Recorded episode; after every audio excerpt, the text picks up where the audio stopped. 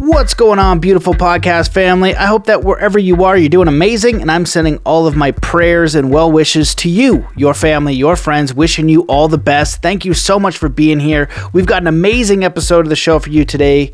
We have Chef Whitney Aronoff on the podcast, and we are talking about the art of high vibrational cooking. So, we talk about what high vibrational cooking is, how to avoid snacking, the two types of energy on the planets, a deep dive into oils, understanding good and bad salt, uh, food as the structural foundation, healthy snacks, gut health, Whitney's amazing career transition. Um, so, this is about high vibrational cooking, but it's also about entrepreneurship, taking a leap, following your gut. This is an amazing show. I know you're going to enjoy it. And if you do, please share it far and wide. Consider leaving a review on iTunes, those help a ton. Thank you to everyone who's done that. You can also leave a review in Spotify. And if you want to become a patron, which is essentially a member, because Patreon got deleted, you'll get access to the Soul Compass course, which is a clear, concise, and quick way to get very clear on your life purpose and your life path. That's all you really need is that course. And if you want to go a step further, you can reach out to me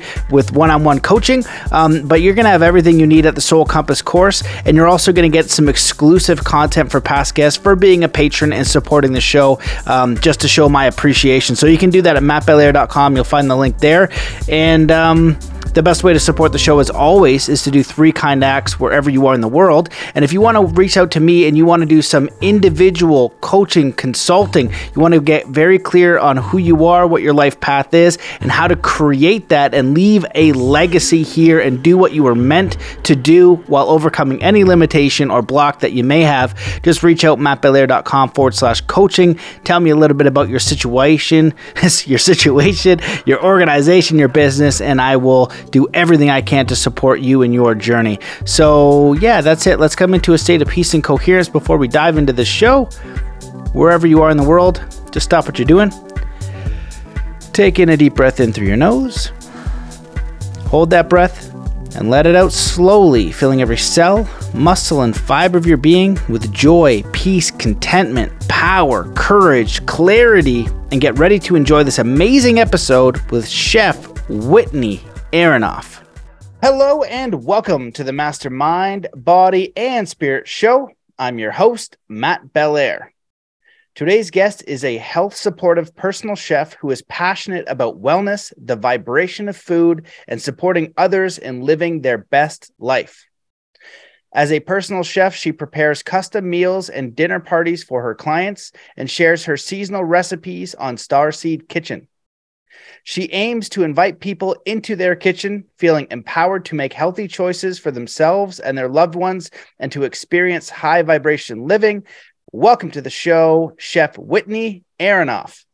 Hi, thank you for having me. I'm excited to dive into the show. You have um, very interesting work that I'm excited about because I love eating a lot of food and I've been trying to eat healthier lately. So it's very uh, timely. I don't know what I'm doing. And so I would love some help and to dive into uh, some of the things that you teach. But why don't we just begin with getting a little bit about your background um, and how you got into the work that you're doing? Sure. So I spent the first part of my career working as an HR manager and corporate recruiter. And I always loved food. I always loved health and wellness and feeling good. And I just found that when I was going to work every day, in corporate America, I was actually, you know, living for my hobbies in the evenings and on the weekends. And I just hit hit a point in my early 30s where I just thought I I want to live my dreams. I want to spend all day doing the things that I love. And so that's when the idea of going to a health supportive culinary school kind of dropped into to my head. I had all those visions and dreams of the career path I could be living. And I just decided that I was going to go to culinary school in 2015 and I was going to somehow make it happen. You know, whether that was, you know, take a sabbatical from my job, commute to the school, I was going to figure it out. And sure enough, when I kind of communicated that that was my plan, and made the vow to make it happen, I got laid off from my job. Literally days after kind of making that concrete pledge to myself that I was going to move forward in that direction, the the opportunity arose where I could. So I cashed out my 401k. I moved to New York City. I went to a health supported culinary school called the Natural Gourmet Institute. And in my early 30s, I started out on a whole new career path. And what I found when I was in that school was that I was learning basic life skills. I was learning everything that I felt like you and I and everybody else on the planet deserves to know in order to feed and nourish and fuel themselves. You know, this is all information that nobody should have to quit their job, spend $50,000, put their life on hold to gain this information. So, what I try to do is share what I learned. So, people are empowered to go into their kitchen and cook healthy meals nourish their family members, their loved ones, and be able to go about on their life and their day, fulfilling their passions and not having to worry about food. That's amazing. Well, I love all that. And I think that's a powerful thing to dive into maybe a bit later, just having the courage to shift your career, you know, having stability and then, you know, moving towards your passions. Uh, we speak about that a lot in the podcast. So just kudos for being able to make that transition. And, and I'm glad it worked out for you. Um, so why don't we just start with like what you, when you say high vibration cooking, like what do you mean by that? And do you have like simple, uh, rules or ways for me to like learn in my audience too to learn how to cook how to eat healthy and to make it enjoyable. For me i'm just very simple. I know what the good things are like say chicken and vegetables and i put that together with nothing and then the wife doesn't really like that but i i'm kind of more simple. So how do you like how do you yeah yeah let's start with that. Well simple food is fantastic food. So, more ingredients doesn't necessarily mean it's going to be more flavorful or more delicious or better for you. So, learning the simple foundations of cooking then supports you with adding additional layers. But high vibration cooking is understanding that there's an energy energy transfer happening when you eat food. So, we get to eat three, four, five meals a day if we so desire. It's really like a blessing as the human experience that we get to enjoy food. And when we're reaching for food, we're really reaching for a transfer of energy, you know? So we can go outside and play in the sun and receive energy that way. We can do breath work and receive energy that way. We can do any energy healing experience. So we can have someone do energy medicine on us, and that can fill us back up with energy. So there's lots of different ways that we can transfer energy into our body. Food is just one of them. So the number one thing I try to teach people about high vibration cooking and high vibration food, it's number one, it's a transfer of energy. And so if you're going to dive in and reach for energy, why not choose something that's going to uplift you and raise you up? Versus something that's going to not make you feel well and going to bring you down. Yeah, absolutely. That makes a lot of sense. And I think a lot of people will eat for comfort and for, you know, I think one of the the dangers is like the snacking game and what you're reaching for. So do you have rules that you are not rules, but uh just like tenets where people can like avoid certain foods or avoid certain things like if you like eating chips at night or something like that, what's what's one thing that that person can do? Well, if you're if you're eating but you're not hungry, a great way to clear the palate is having celery. Celery will actually, if you chomp on celery, parsley is the other one, or you chomp on parsley, they mm. may not sound delicious to you, but they're great palate cleansers and they actually stop you from being hungry. So, if your issue is like you're reaching for things because you're bored, another great alternative is bone broth or making yourself a cup of tea that really helps as well. But if at the end of the day you find you're always hungry again, you know, a few hours after dinner, then one, you need to change your dinners. You're not getting enough food or fuel when you are eating. And then the other thing you need to do is if you're going to reach for something late at night, then reach for something really grounding because you're getting ready for bed. So you want to come down into your body, into the earth, and feel grounded. So maybe have some roasted sweet potatoes in the fridge. Or if you're really into crunchy things, then find the best quality chips that you can if that's your thing. You know, just look at the ingredients and find the best version for you and where you are right now. And one of the things I love teaching is the balance test. So you can go to the chip aisle start looking at ingredients and identify a few that have a better quality ingredient. Maybe they're using organic corn, or maybe they're using an organic oil or avocado oil or a natural fat. And then you can take that product and put it against your chest, and you can just stand in the aisle, keep your eyes closed, hold it against your chest, and just ask yourself if these are the right chips for you. And you'll naturally fall forward if they are, or they'll, you'll fall back if they aren't for you. And then you can kind of go through the ones that you've identified and just do the balance test, see if it resonates with you and go with them. And just know that those might not always be the chips for you because hopefully you as a being are constantly working on yourself and growing and evolving and your vibration is always shifting. So maybe over time you're going to have to up level to another type of chip or another quality. Um, but that's a that's a good place to start well, that's an interesting one to use like a kinesiology test to figure out what you're um, what you're going to eat. And when when I started to eat a little bit healthier, I just started to read the ingredients. You know, I just was probably 23 years or 24 years of eating. I'm like, oh, I'm going to start reading the ingredients. Like, well, what am I actually eating? And to eat for energy and nutrition is another big concept where people, I think, just eat to eat. And when you talk about high vibration or low vibration foods? Do you do you have like a list of that or is it a similar idea to like paying attention to what what's in the ingredients and doing a kinesiology type of test I do have a list, and people can get that on starseedkitchen.com. It's a great way to get started, especially if you're looking to do a nice spring clean in your pantry, which I highly suggest I just did. Um, or let's say you're moving and you're kind of starting fresh. It's a great list to use. But basically, there's only two types of energy on this planet there's the up spiral energy and there's a down spiral energy. So if you're looking at whole real foods, they can be shelf stable products and fresh products for your fridge and on the kitchen counter that you're going to always want to reach for high vibration food. So that would be obviously fruits, vegetables, pasture raised meats, grass fed, grass finished, field harvested. And then if we're talking pantry items, you know, we're looking for our organic rices, our organic quinoa, our ancient grains. We're looking for ghee, olive oil, you know, good quality nuts and seeds.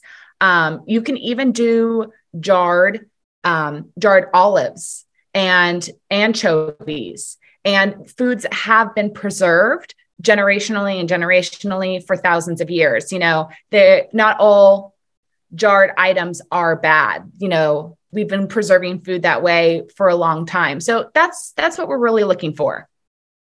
Yeah, I love that. It's it's very simple and easy to follow. So that's the first and most important thing. And then my mind kind of takes me over to the idea of like cleanses. And so if somebody is trying to improve their health and maybe you go through the winter and maybe you're eating pizza all the time or your, your diet's kind of got out of whack and you're thinking oh my gosh i gotta restart do you sometimes cook for that for yourself or for other people like something like really clean really simple to kind of get you back on track well, I can really relate to that because earlier this month I was in Chicago for a food blogging conference. And so when you're traveling, you often don't get to eat the way that you know fully supports you, and you don't know who's cooking your food. You don't know all the ingredients. You just have to surrender.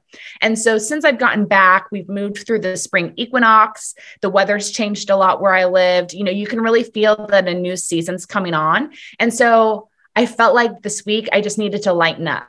So I made myself bone broth. I pulled all the bones from the winter out of the frit out of the freezer. So every time I roast a chicken, I make a steak with bone with bones in. I cook short ribs. I save the bones and I put them in the freezer. And then once I have enough, I make myself a set of bone broth. So I made that a few days ago and I've been using that as my afternoon snack to sip on. You know, I have been buying seasonal fruits. I've been picking up a green juice, which, you know, I only kind of do seasonally. I've been making new fresh salads. Um, so I've been lightening up in that direction, but then still in the evening, I'm having like a roasted Japanese yam or I'm making parsnip mashed potato. So we're in spring. So it's a transition season. So I'm st- I'm having more light, bright food that's growing towards the sun as I'm still having some grounding food in the evening, you know, more late winter, early spring food. So it's that balance. It's understanding how our food grows and finding what we need with it and also just understanding your body and finding the foods that are going to create balance for you. Because as i think you you understand as we kind of spiritually open up you know as our third eye gets more activated as we just become more aware of who we are and our life we become more sensitive to food and we can you know more feel the energy that it's being transferred to us. So, starting to understand how the food grows and the type of energy that it carries because it grows that way, you know, barreling into the ground as a root vegetable versus hanging up in a tree and growing towards the sun on a vine. You know, those those types of energies, the action of the fruit, the vegetable, the animal is going to change how we feel inside. Hmm. Well, I love the spiritual take on it. It's interesting to think about where the vegetables grow. I'm just meandering, just trying to eat the things that are supposed to be good for me. Um, you spoke about bone broth a couple times. I've heard before that that's one of the super like foods, you know, for ingredients, put it in everything. It's very, very good for you. Do you have um what you'd consider superfoods or things that you always have in your kitchen. So if you need to put something together that's healthy, like a healthy lunch or a healthy dinner, and you don't have much, but these ingredients are the things you whip whip up and you get yourself a nice meal. Yeah. So the things that I always have in my house, like 24 7 year round, um, a few different olive oils. So really good extra virgin olive oil for putting on my salads, other olive oils that I'm more comfortable cooking with. Maybe they're just a lower price point different types of sea salts. So I love buying sea salt when I travel to different places because they all carry a different mineral content. And and is it what's the one you can is it canola oil? Like don't use that, right? Is that what it is? Olive oil is okay. Yeah. Do you know the story of canola oil and how it was created? No. Okay. So canola oil is stands for the Canadian Oil Company. Oh wow. Yeah. I thought this would resonate with you. Wow. So, so the Canadian Oil Company took a native North American seed that naturally produced oil for the Native Americans and people in North America. I believe it was the rapeseed. And they genetically modified the rapeseed oil, rapeseed oil, um, and then renamed it to canola oil because that you know stood kind of as an acronym for the Canadian Oil Company. So it was originally you know, from birth, a genetically modified oil. Oh wow, yeah, because I've heard when you're trying to be healthy, you want to stay away from oils, but that doesn't include olive oil. Olive oil is fine to cook with. Yeah, so real oil. So if you mm-hmm. if you start to travel around the world, you'll see that there are native oils to all different places on the planet. Olive oil is great, but there's a there's also others out there that are either good for the skin or good to digest. So that would be like argan oil, cumin seed oil, black seed oil. Um, just different countries around the world all have their oils because they have what's native to their land. But the oils that we want to avoid are oils that aren't native. So that would be canola oil, that would be vegetable oil, that'd be corn oil. Like these are things that weren't naturally produced by anyone until, you know, the last hundred years when when factories and larger machines were being created and people had businesses with you know finances where they need to constantly show growth every year and so you're looking at the waste in your production figuring out how you can re- reuse your waste to create new products. That would be a great example with avocado oil. Avocado oil was invented in New Zealand in the 90s. And when you're producing tons of guacamole to sh- to sell on shelves at grocery stores because you now have citric acid and other preservatives that you can add in to keep it looking green and allow it to stay on the shelves for a few weeks. You have all this excess, you have all these seeds and all these skins. How can we use this to have less waste and create a new product and create another source of income? And that's when they figured out that you could take the skin of the avocado oil and essentially juice it for oil. So avocado oil is also a more modern oil. Is, is that one okay though? Because it's real. It's fine. You seem to be on the fence with that. I thought it would be okay. I, am on the fence with it to be oh, completely. Honest. Doesn't mean that I don't have it every now and then, but I'm definitely right. on the fence with it. Okay. Well, I appreciate that because I think when you are trying to eat healthy, sometimes you're unaware of some of the things you're doing that are basic and you have no idea that it's terrible for you. So making sure that you have a good natural oil. So you said oil and salts and i know people are a big fan of the different types of salts out there some are kind of like healthier for you and then even putting salt in your water people do that like how do well when it comes to salt real salt is what's health, healthy for you so what mm. you want to do is like with everything you buy at the grocery store these days, you have to read the back of the label of salt because a lot of salt will have dextrose, will have anti caking agents, they'll even have sugar, they'll have color additives. So I know, doesn't that sound gross? So you actually have to look at the ingredients list of salt. And so what you're looking for yeah, I'm expecting it to be salt. yeah, you always you I, always have to check. Read every single label of everything. And I've also heard if you can't pronounce it, you probably don't want it. Yeah. So, are you familiar with the salt brand that has the little girl on the cover and she's holding an umbrella? I don't know if we have that in Canada or I haven't noticed it.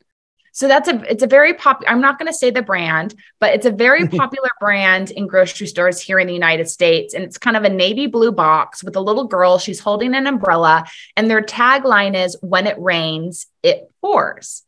And that that's referencing when it's rainy outside or there's a lot of moisture in the air and you have a salt shaker, the salt will absorb that water and it'll clump up in your salt shaker and you won't be able to sprinkle the salt.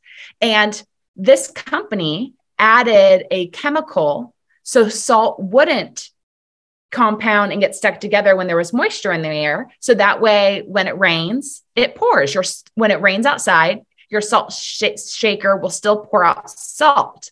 Hmm. But that dextrose and anti-caking agent that's in their salt isn't good for you. So people often buy salt because they see familiar brands that they've seen their whole life, just like with a lot of other products. But you have to look at the ingredients because what we're using salt because number one, salt creates flavor.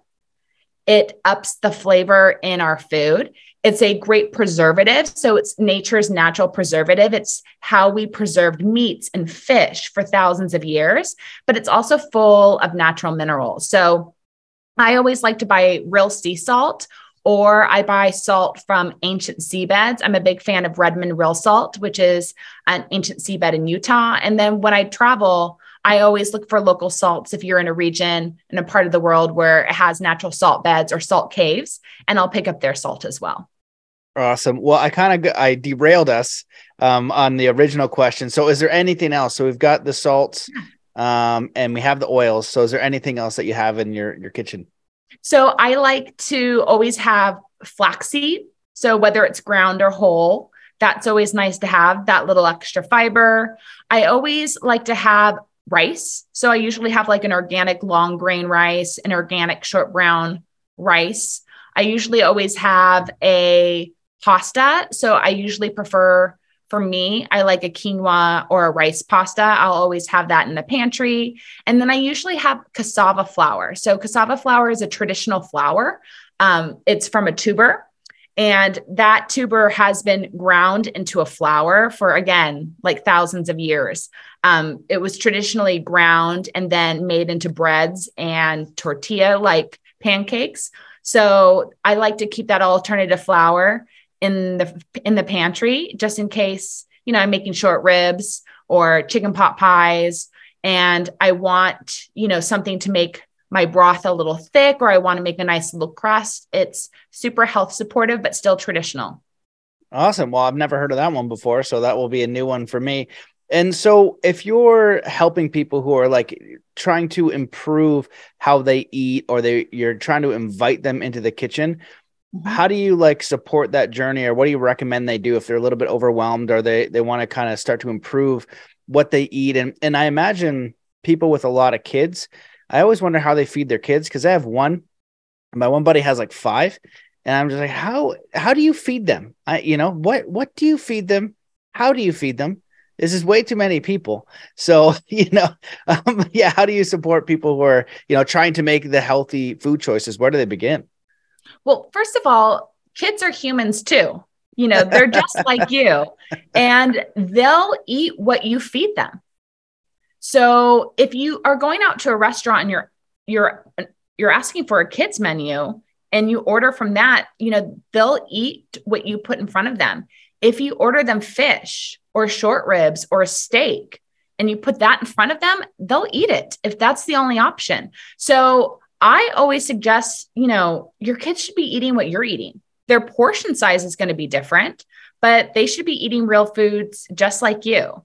Their bodies need it, their brains need it. Um, and if you're wanting to know where to start, start with a cookbook. Like food should be fun.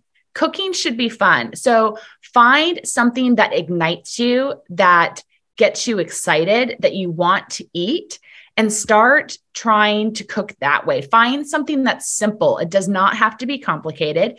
And then when you make something and you get comfortable with it, maybe try doubling the recipe so then that way you'll have leftovers and life will be a little easier later in the week because it'll be simply you reheating instead of starting from scratch.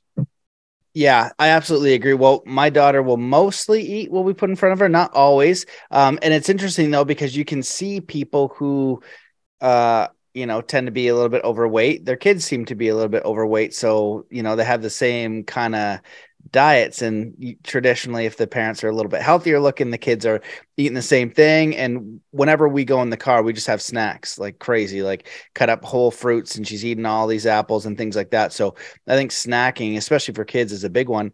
Um, so is there anything else that you want to touch on as far as educating people around food? Because i do want to talk about your transition from just you know you probably had a job that was secure that was making money and then you're like you know what? I love this. Like most people would think it'd be crazy to quit the job that you have that's stable to go follow your quote unquote pipe dream at the time and your mm-hmm. passion.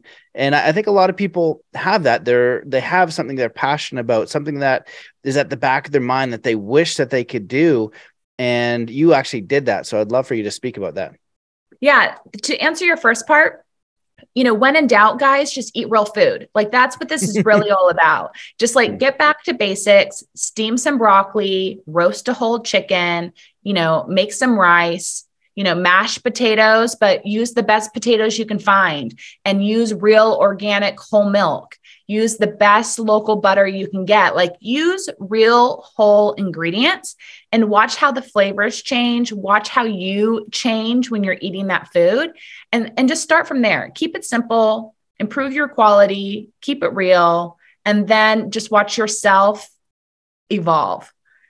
And I think one of the things that you that I saw in the notes that you talk about is like trying to find the local food that's around you, maybe like your locals farmers market or things like that. And when we started to do that, the food quality is so much better um, and you, you know, right now we're kind of living right on a farm, which is amazing. When I have an egg order, I just shoot it up the mountain and they come down and they bring me eggs and they're so much better. They look so different. And so it's like the idea of understanding where your food comes comes from and pretty much everybody can do that. And so you know you find your local egg source and you find your local honey source you find your local you know markets and your local farms where, where you can might be able to get uh, meat from.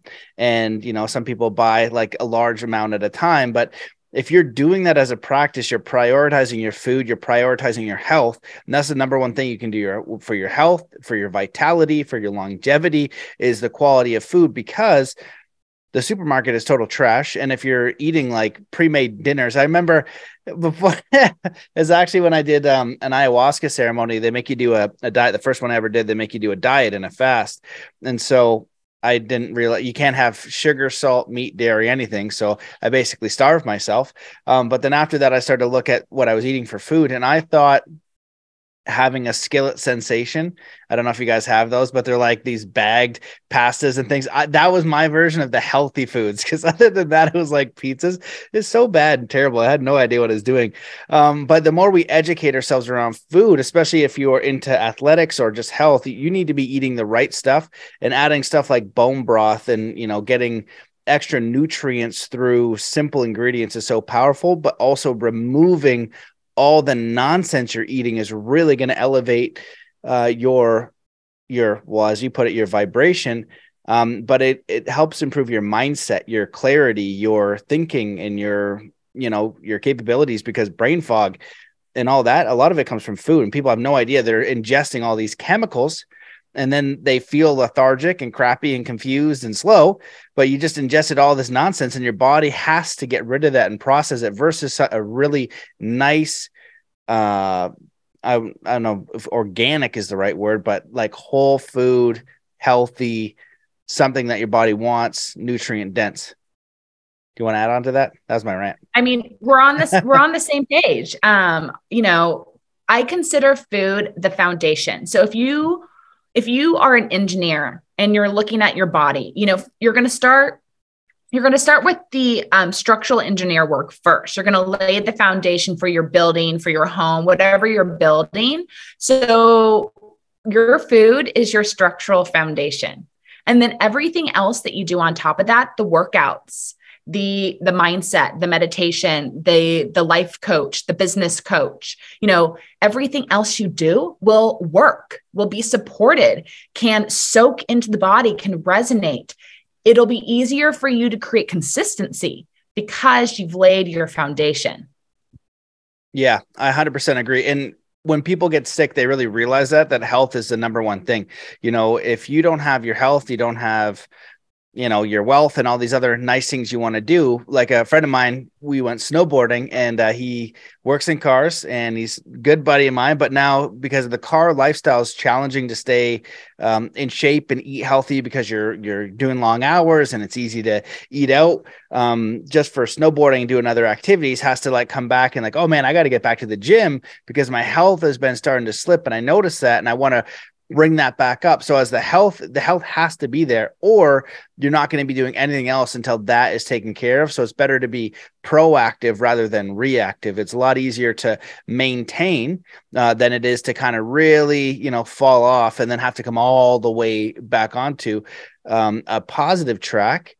And it becomes your lifestyle. So eating healthy is your lifestyle. And that's the big thing. You can't just be eating one positive good meal a day and then the rest are total trash right um you know it changes yeah it changes the priority so i think that that's important is to make that lifestyle switch and people if they're struggling with weight or having health issues nine times out of ten is your diet starting there yeah, and this is the best time of year to do it. It's spring and it's a transition season. So like now is the time like one meal a day, just make an edit. And then in mm. a few weeks, edit two meals a day. And in a few weeks, edit two meals a day in your snack. It is the best transition period to slowly move into making some changes. I'm going to ask one more practical question. What about like healthy snacks? Just give me yeah, so I love snacks. I'll tell you what I like to snack on. Yeah. Uh-huh. So this this is what I like to snack on. It's always changing, but like like I mentioned, I had a huge batch of bone broth that's mm-hmm. not realistic for anybody. Um, mm-hmm. I'm a chef. So, you know, it's not often realistic for me because it's hot in the kitchen and I don't want to sip on something hot while standing next to an oven all day.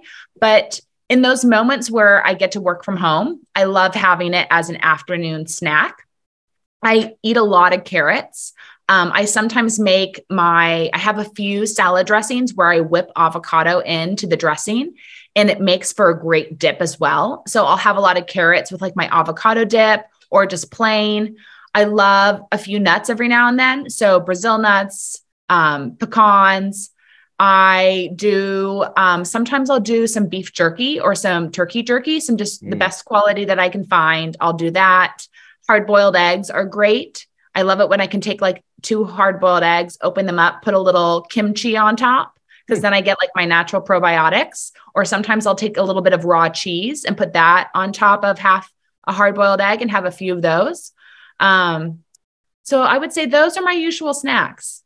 Well, and uh, shoot, I, I, was like, you, you brought oh, food. that's what it was. The other sneaky one that it was for me is sauces you could be eating like chicken, right? And then you grab your sauce and then you destroy everything, right? was like, why am I not losing weight? Why is, you know, and I was like, I'm just squirting on like a whole half a pound of like three cheese ranch with all the chemicals in there. And I'm like, what? This isn't, this isn't any good. And so is there, um, like a few recipes or ideas for people who are uh, creating either salad dressing or sauces that can make it delicious. But I th- it, like everything for me, what I learned anyway was that you have to make it from scratch. If you're or or read the ingredients, and if it's proper and it's good, you you can read the four items on the back right? Then okay, it's totally fine. But most of it isn't. But if you make your own salad dressing, your own sauces, and you're aware of everything you put on it, anything from a bottle, anything from a can, anything from a package is probably a bunch of nonsense. So if we want to sauce up our life or spice up our life, how do we do that?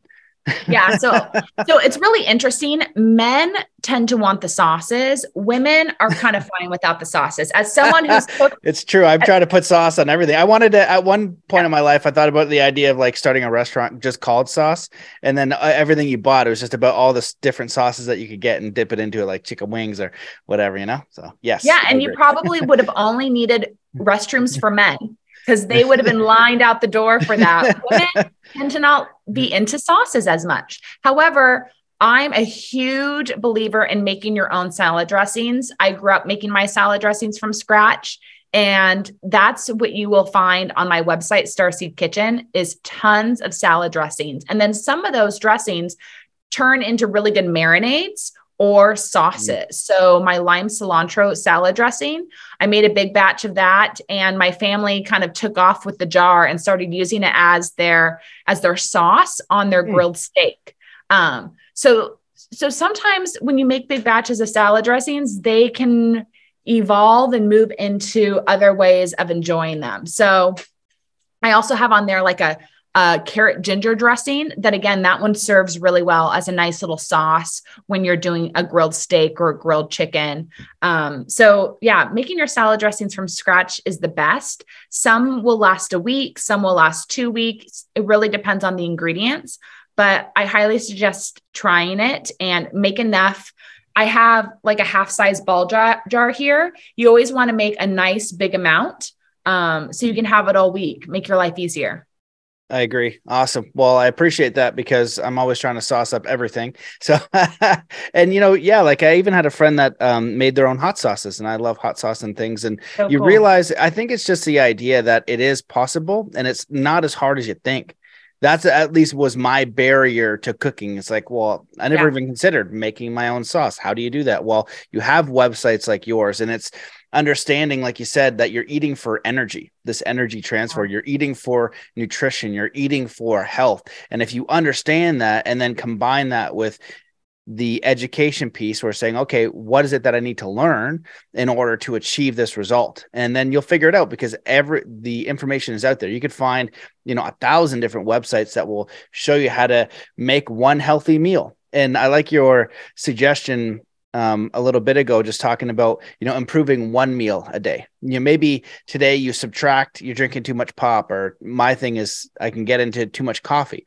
Okay, I'm drinking too much coffee, so now we're going to substitute that with a healthy tea or or a better choice, and and really taking that um that inventory of what you're eating and mm-hmm. seeing how you feel. And then there's a lot of people who, too have it a little bit rougher with just gut health and things like that. You do elimination diets, but I really feel like it comes back to that basic premise of understanding that you're eating for energy, um, for health, and then knowing that you can figure out a way to make it delicious too. It's you don't have it doesn't have to be mutually exclusive. It's just prioritizing the food a little bit more and what you eat a little bit more.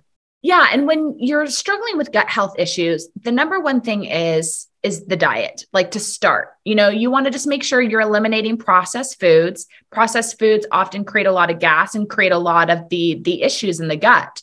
And get to eating real food, figure out the foods that really work well with your body, making sure you're preparing them properly. So, you know, if you're just taking rice and throwing it in your pot with water, you're not preparing the rice right, which might be creating the digestive issues. You should be washing your rice and soaking your rice. You so know, you just under- learned one right there. Sorry to cut yeah. you off. yeah. So I was under- like, I was like, wait, I'm doing that. I was like, what's wrong with that?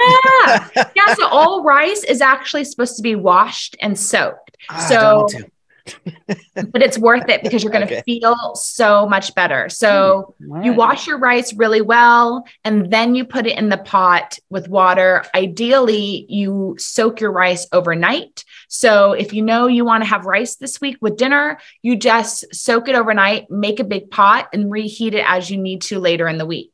But like understanding all the little things that might be causing the digestive issues from your food you clear that up and then you got to work on the emotional because a lot of our gut issues are also emotionally based but you can't fully heal the emotional side that's creating the gut issues until you tackle the food first.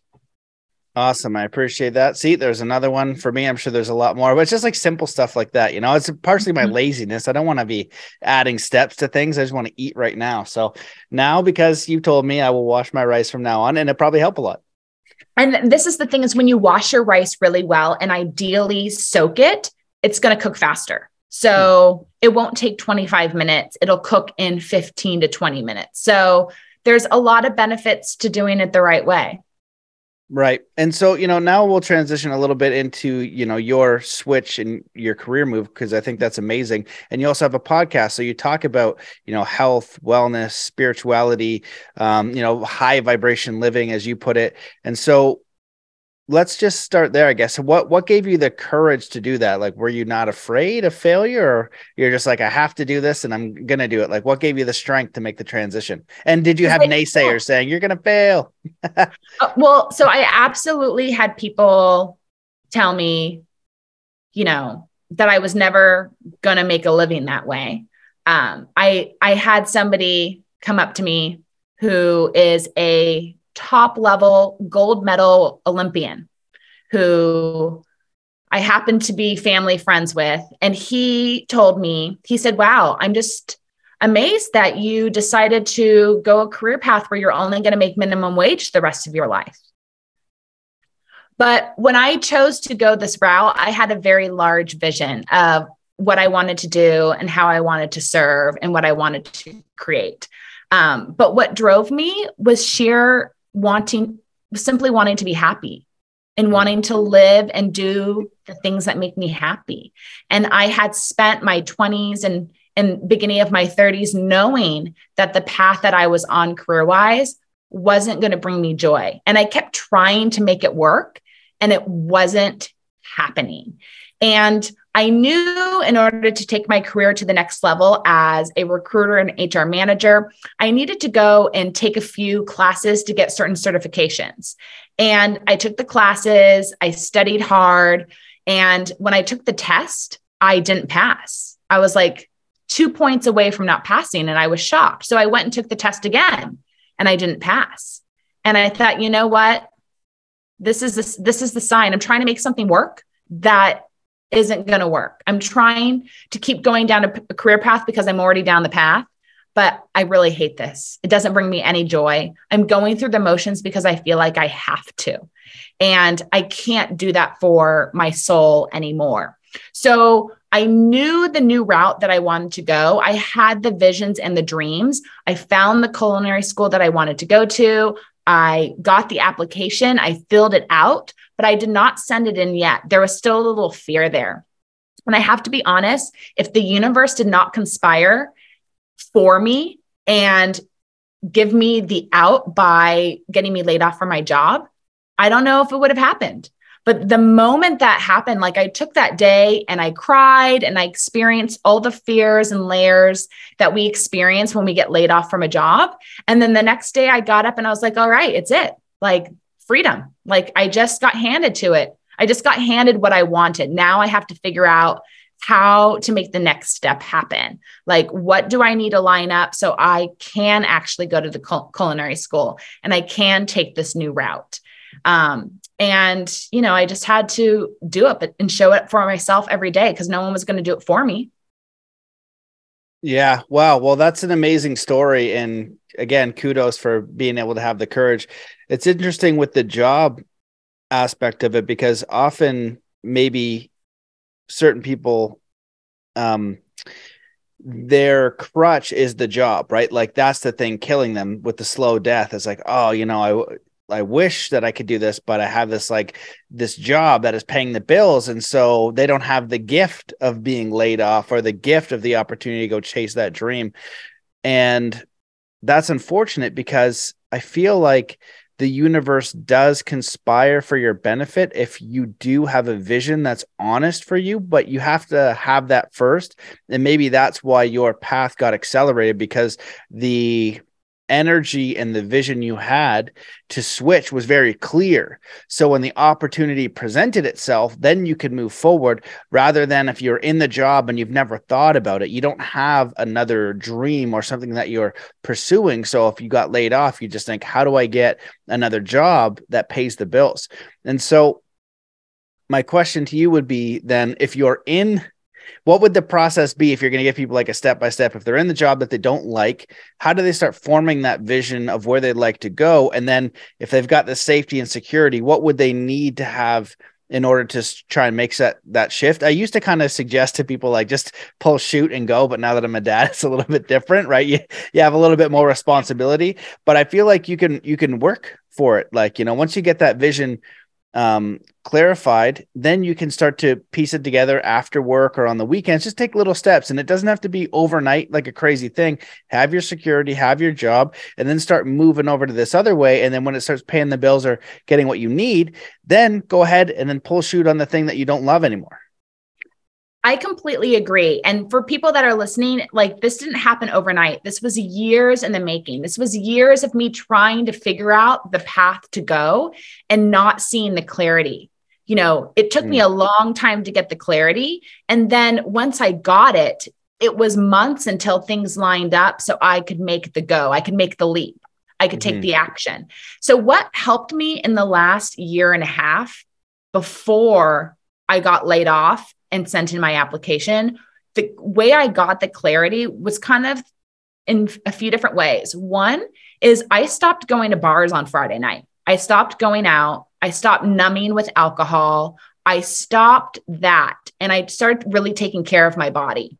And on Fridays after work, I'd go to a restorative yoga class so I could stretch it out and find some peace, calm my nervous system, you know, just get just get a little just a little peace you know and feel good and then i started listening to certain frequency music at night when i slept so i'd put on high vibration music there's a lot more on the market now, but back then there wasn't. So I was listening to David Halperin. I downloaded a few of his different CDs that all the music was for particular intentions.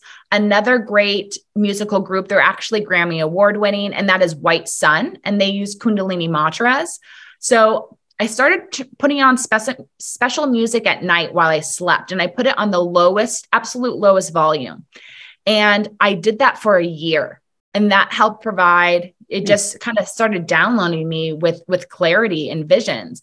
And then another thing that i started doing was obviously meditation just really simple not very long just you know anywhere from 5 10 15 minutes of meditation. And then again just other other work to support my body and mindset. So long walks good exercises you know, hands on energy healing, massages, anything to kind of open up my body. Because if I'm opening up my body, my mind will naturally follow. Well, I love that, and I'm. I think it's so important that you share that it was a journey, right? It didn't happen overnight because you you do the podcast and you introduce a person and tell their story. It can feel like, oh, well, that happened in a two week time span, but it's yeah. actually a long period of time. And I think it's so important to get that clarity.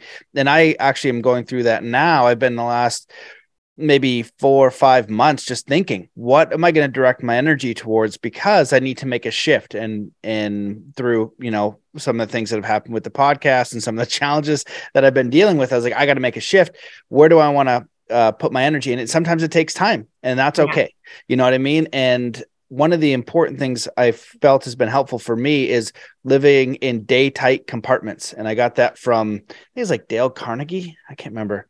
Um, but yeah, one of his books is like live in day tight compartments. And we, we hear that often, but I've been trying to apply it more, just realizing I have everything that I need right now, right here and right now. That today is a beautiful gift. I don't know what's going to happen tomorrow.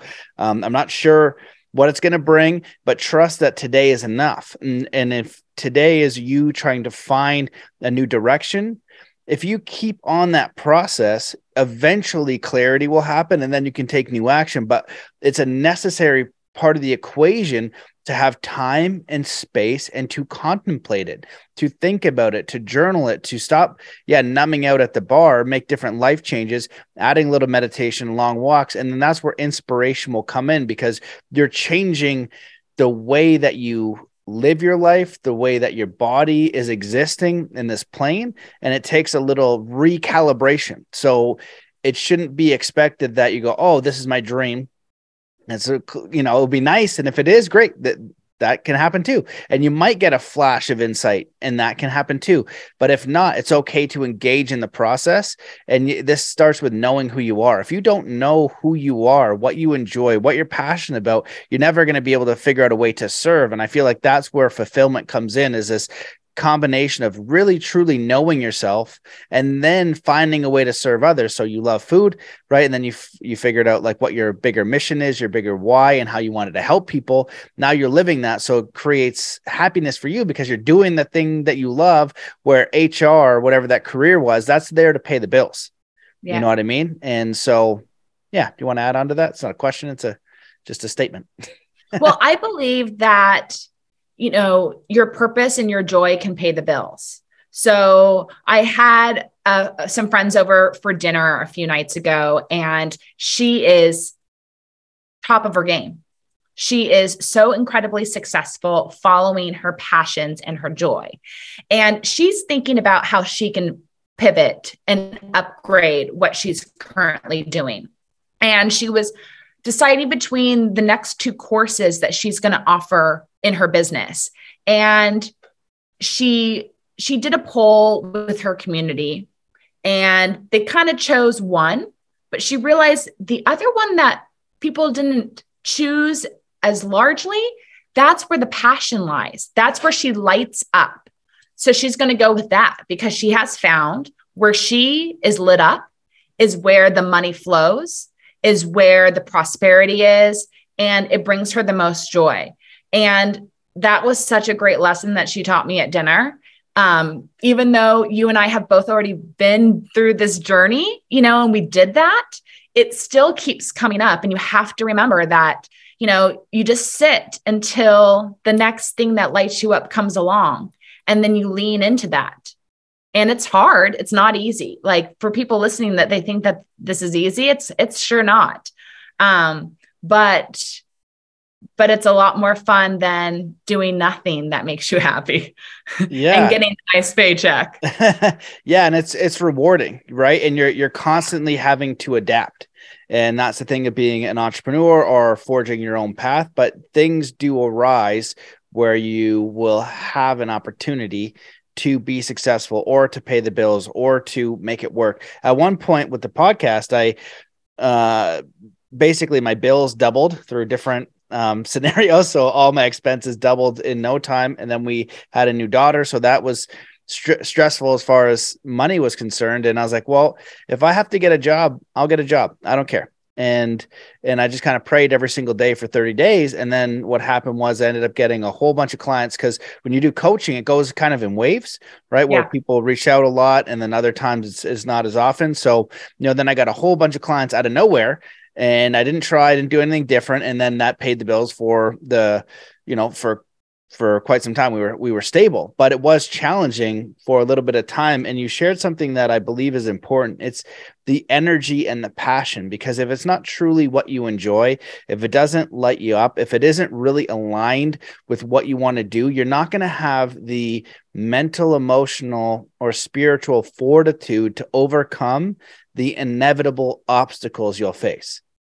Because it's eh, eh, it's just like you know it's a struggle almost the whole time but it's a worthy struggle you know? Like you might be doing remember just dealing with like website stuff or trying to like do a freaking logo or whatever. It's just like one thing after another i'm trying to learn photoshop and all i want to do is like put a little background on it. So i'm spending like an hour trying to figure out one stupid thing of this grand vision I have. so it can be bloody frustrating. And so it's the intent behind it that I think is so important. And it's also so rewarding. And you know, you don't have like I like to add too, because I've had a couple guests say this, you don't have to do that. If you like your job and it's paying the bills and you're happy, great. Maybe your dream is a hobby and that's okay if you are clear on that. And if you have something that you're passionate about, or you say, you know, I don't even know what I'm passionate about, you can succeed in doing something you're passionate about and you and you love. I had Alex Tsakiris on, and you know, it's so funny because we were we were talking on the show and at one point i basically bring up yeah you can like design a life that you know that is fulfilling that you can make an income and and and wealth by doing something you love. And he's like oh i don't know about that. And i was like what? He just telling me about this crazy he wrote a book called why evil matters how science and religion flubbed a big one talking about some of the evil stuff that goes on in the world. And so he's very practical right? He has a, a podcast called Skeptiko skeptical of everything. And so he's telling me 15 minutes before about like like certain people traumatizing children so spirits could come into their bodies and take over. So i'm like you my brain is like you're telling me that you believe that you know these evil people are traumatizing kids so spirits can come into their bodies but you're having an issue with the idea that you can know what your passions are and design a life around like what is going on with your brain? Like this doesn't make any sense. It's totally possible. And i'm like i had people on my show like you that have done it. Um, and you have to be a little bit um, fearless, but you have to go through that honest process. If you didn't do all that work that you shared, you wouldn't be successful. You would have failed and you go back to your job and say, "Oh, well, you know, don't follow your dreams because they'll never work." It's like, "Well, did you just go to the bar all the time and party and not work and not know who you were and, you know, make all these silly choices to get the result you're getting? Or did you do all the work necessary and then thankfully you achieve the result that you were looking for? And if you love it, you you don't give up. It'll it'll modify over time. You know, you know, it your journey will will go over time yeah, there was there was no failing. Like I was going to be Chef Whitney Aronoff and I was going to create my own businesses and I was going to find a way to teach and share what I learned. There there was no failing. Like I knew that I could do this. It was figuring out how. That was the hardest part. But when when you know what you're supposed to do, you're going to do it and there's no failing involved. Now, there were tough times. I mean, I slept on a blow up mattress in an apartment in New York City. You know, I went from a six figure salary to no income. You know, I cashed out my 401ks. I groveled and moved home with my parents, you know, as a 30 something adult. You know, I got jobs that made minimum wage after I made six figures and had a college degree and a culinary degree. But, you know, it didn't have to be that way. I'm sure there's a lot of ways that I I could have done it differently and maybe easier and changed my mindset, but I did what I what I could do and where I was at at the time. And I I moved up and I pivoted and I changed and I kept getting clarity and you know, I would ask, you know, for help.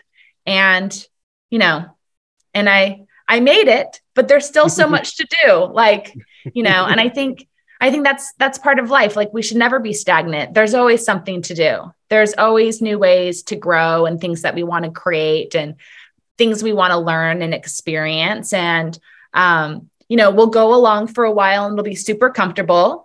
And then we'll feel that stagnation. And so we'll pivot. And if someone's in a nine to five jobs right now and they don't own their company and they're doing that, they're going along to work every day, there's nothing wrong with that. Like, score. Like, I wish that worked out for me. And now you have time in the evenings and on the weekends to, to figure out when, when that feeling arises that you feel like something needs to shift or there's stagnation and you can explore that.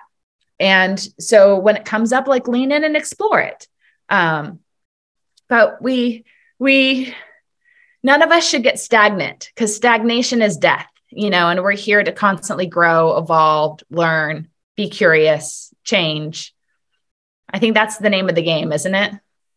Yeah i think all of that was very beautifully said and i'm grateful you gave more details on your journey because it is challenging. And for those who i've interviewed and who i've met who i think have a very fulfilled life and they're doing what their calling is they've all had a very similar journey in in which they had to overcome obstacles and they had to sacrifice basically the materialism. And in mm-hmm. most spiritual books, it really speaks about, you know, honoring the spiritual world over materialism or over money, right? So now that you're following your calling, you're of greater service to God or the universe or however you want to phrase it, but I'll just go for God. Um, you know, now you're helping others. And so if I want to learn a little bit about cooking, I can go to your website, right? And then I can have more nutrition in my life and my daughter's life is impacted in a positive way and you're fulfilled. It's it's all aligned, it's all harmonious with everything. I don't think people out there when they know they're calling have something that is not going to benefit people. And if you don't think you're going to be successful, I really got to find out where I found this clip from, but somebody gave an example where the person made uh, carvings out of butter. He's like did like architecture uh, or, or, like do you know about this? Yeah, I, like, I've, I've seen stuff like that before. Yeah, yeah. you know what I mean. So if that person can do it, you your you know your idea might not be that nuts. And so you know it's always harmonious with the world, but you have to give up on the materialism and the certainty. And that's where faith comes in. And I believe that you have a stronger spiritual connection when you do it because you see how God or the universe conspires for you. Doesn't mean it's easy. If anything, it's probably way harder, but it's way more rewarding. You're doing it and then you're like, oh, wow, like thanks for the help. But you have to earn it too, right? There's no free passes right? Mm-hmm. There's not one person I've seen who's really doing it had a free pass. They all had to earn it and sacrifice what wasn't in alignment that certainty, that security, that mammon, money, that materialism, right? To move fully into the spiritual. And then materialism was, uh, it's there. You always have enough and you will eventually, most likely, move into abundance. Well, and the whole point of materialism is really just comfort like so much of materialism that we've created in the world is just to create comfort, you know, because somebody got tired of sleeping on the floor. You know, someone got tired of sleeping on hay. Um, you know, someone got tired of having to walk out of their house on a cold night to go to the bathroom. You know, so it's kind of all about comfort and we all deserve that comfort. Um, sometimes it comes and goes for certain people in this lifetime. Sometimes they have it consistently. Um, where we all have a different path. Um, but you know, as long as you find your joy and what makes you happy and what lights you up, I think everything else will fall into place for you. And if it's not, then there's something within there you get to tweak and pivot. And there's always something to tweak and pivot.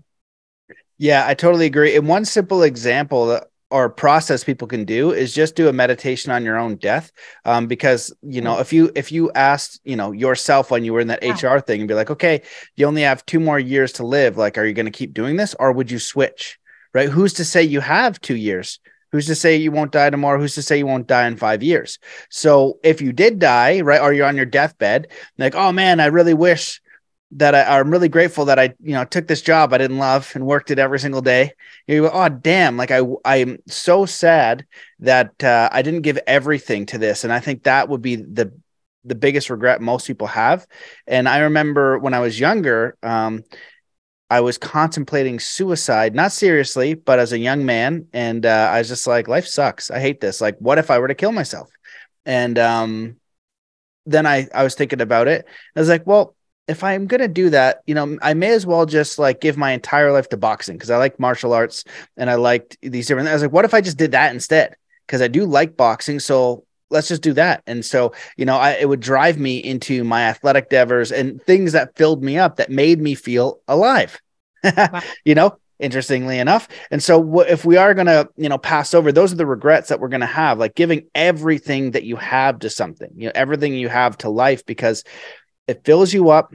It's in alignment with everything else. And I think that there's always a way for that. And and the reason why people don't do that is because they haven't had the clarity of their purpose, not a lot so much around how my coaching evolves because people I'm like, you just haven't asked yourself simple questions. Yeah. What are you passionate about? What do you love? What, what what would you do if money didn't exist? You know what I mean? You could have unlimited money. What would you do with your time? Right. And you just start asking and brainstorming. And over maybe six months, maybe a year, maybe two years, maybe less, maybe in a week, you start to figure out a direction. And it's not an end result. It's not like I become chef uh, you know, Chef Matt, and then it's all over. You know, then it's done. I'm, I'm done. I'm done the pursuit. You know, it's like, oh, okay, now I'm the sh- chef, and then what's the next thing? The, the journey evolves in a direction that you choose. Well, a great meditation people listening can do. You can do this while you go on a walk or you go on a hike. Um, sometimes I actually do this when I lay down to go to bed at night. I think about my ideal day. So I'll think about like my ideal work day, or I'll think about my uh, my ideal weekend day. And that brings a lot of clarity because you can't think about your ideal work day without thinking about your ideal job and your role and all the things that you want to create. And it's actually kind of hard because you'll start to see that you're adding lots of limiting beliefs or a lot of things that well you have to do that on your ideal day because you know that's what you have to do because of your current job. But like really break through that and think of like the dream work day or the dream day off. And that's a it's a fun exercise. It's a tough exercise. And then what i did is i after thinking about it for a few times i wrote it down and i voice recorded it. And now i listen when i drive to work in the morning. I listen to my ideal day so I can make it happen. Well, I love that. That's a really great exercise. And I like one that I learned from Michael Losier a long time ago. Is like my life is ideal when, or my life is perfect when. And then you brainstorm. And then it's so key to write it down. And it's even better to listen to it because when you hear it, you'll notice what really lights you up. And it's funny because, you know, I keep a journal and I think that I'm clear when I'm writing things down. And then like six months later, I look at how it's evolved and I'm like, that wasn't like, how, why would it take me six months to get this little bit of clarity here that changes the whole game of what I wrote down for something that was ideal. Right. And I was like, I thought I was clear here, but I wasn't even close. Right. It takes a while for it to evolve. And when you write it down and then you hear it, you notice where the inspiration is. And that's why um, I created this uh, quantum heart hypnosis because the biggest issue that I found with people coaching is they didn't know what they wanted. So all it is is a process of asking you about your perfect day and what you like from a state of relaxation so you can really feel it and imagine it and then you hear it back. That's the key. You got to hear it back because then once you hear it back then you can modify it. Right? It's like, "Oh, you know what? I would love to add this. Oh, this seems to be missing. Oh, this isn't as strong as I thought it was and I could really clarify it by adding this you know clarity or a little piece of information that you have by going through that experience. So it's it's so key. It really is. And you know i've been wanting to change my routine my daily routine that i my ideal day that i locked in and record it i've been listening to it and it's not it's it's limiting. It's not full. It's not what i really really really want. Um, so thank you. I'm going to rewrite it and uh, give it a fresh recording Awesome. Well, this has been amazing. I've really enjoyed this conversation, um, getting to know you, learning a little bit more about how to um, cook. But I also think that your story of transition is so important and so powerful because it lets people know that it's possible and the process is simple it's a, it's the same thing every time right? Getting clarity changing the way that you live right? Changing some patterns some habits letting it evolve over time you overcoming these these boundaries right? Living with your parents probably sucked you know so how know right? Going from security but then knowing like okay success is possible but it's not a given. If it were easy everybody would do it. That's why people i think get the easiest jobs that they can that they can stand that makes the most amount of money. That's what 99% of people do. So this isn't for everybody. Entrepreneurship and chasing your dreams is hard uh, but it's rewarding. And you and depending on where you are in your journey you might just do it a little bit but over time doing a little bit a little bit that inspiration will grow the clarity will grow the energy will grow and the universe will start giving you feedback. And i think that's how you grow spiritually because you have to communicate with god if you're going to do this because it's friggin' scary and it takes a lot of faith and you don't know what you're doing and you need help but you know where you want to go and it's good and it's fulfilling. And yeah i think god supports that. So is there anything that you wish that I had asked or that you want to speak about before we close the show? No, this was fantastic. It's nice to meet a like minded person who is living their dreams and constantly growing and pursuing what lights them up. And, you know, I hope this is supportive to everyone that listened. And if they have questions about high vibration cooking, um, about healthy recipes, about making pivots in their life or in their diet, um, I'd love to answer them. So feel free to leave them on YouTube and I'll make sure to check back in and see if I can support in any way. Amazing. Well, thank you so much for coming on the show. What, what website do they go to? So my website is starseedkitchen.com. That's S T A R S E E D, starseedkitchen.com. And then my podcast is the High Vibration Living Podcast, where they can tune in on Apple, Spotify, iHeart, wherever they listen to their podcast. And of course, I also have a YouTube channel. You can find me at Whitney Aronoff and just trying to do this the same work you are, just helping everyone up level, up spiral, feel good, be well. Beautiful. Well, thank you so much for coming on the show and for the work you're doing. Uh, I really enjoyed it. So nice to see you, Matt. Thank you. Uh, my pleasure. Thanks, guys, for watching. Peace.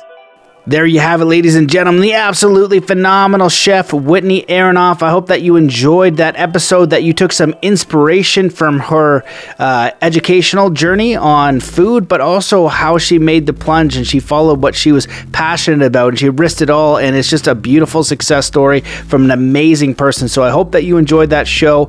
And if you did, please consider sharing the show, leaving a review. Uh, if you want to support us on Patreon, it doesn't exist. So go to mattbelair.com, become a patron or a member member for any donation you want for free. Even you can there's a, a way you can sign up for free, um, or just you, you can throw in a couple bucks if you want. So that's great too. If you want to work with me, uh, you can get the Soul Compass course within the membership. There's exclusive content there, but we can also work one on one, whether it's for you, your business, you want to do peak performance, mindset, strategic consulting hit me up, mattbelair.com forward slash coaching or matt at zenathlete.com. Tell me who you are, what you're working on, what your dreams are, what your challenges are, and I would be happy to work with you and hear from you. So that's it. Thank you so much for being here. I appreciate you. I'm sending all of my prayers and well wishes your way. Let's come into a state of peace and coherence before we close this show. Wherever you are in the world, just stop what you're doing. Take in a deep breath in through your nose.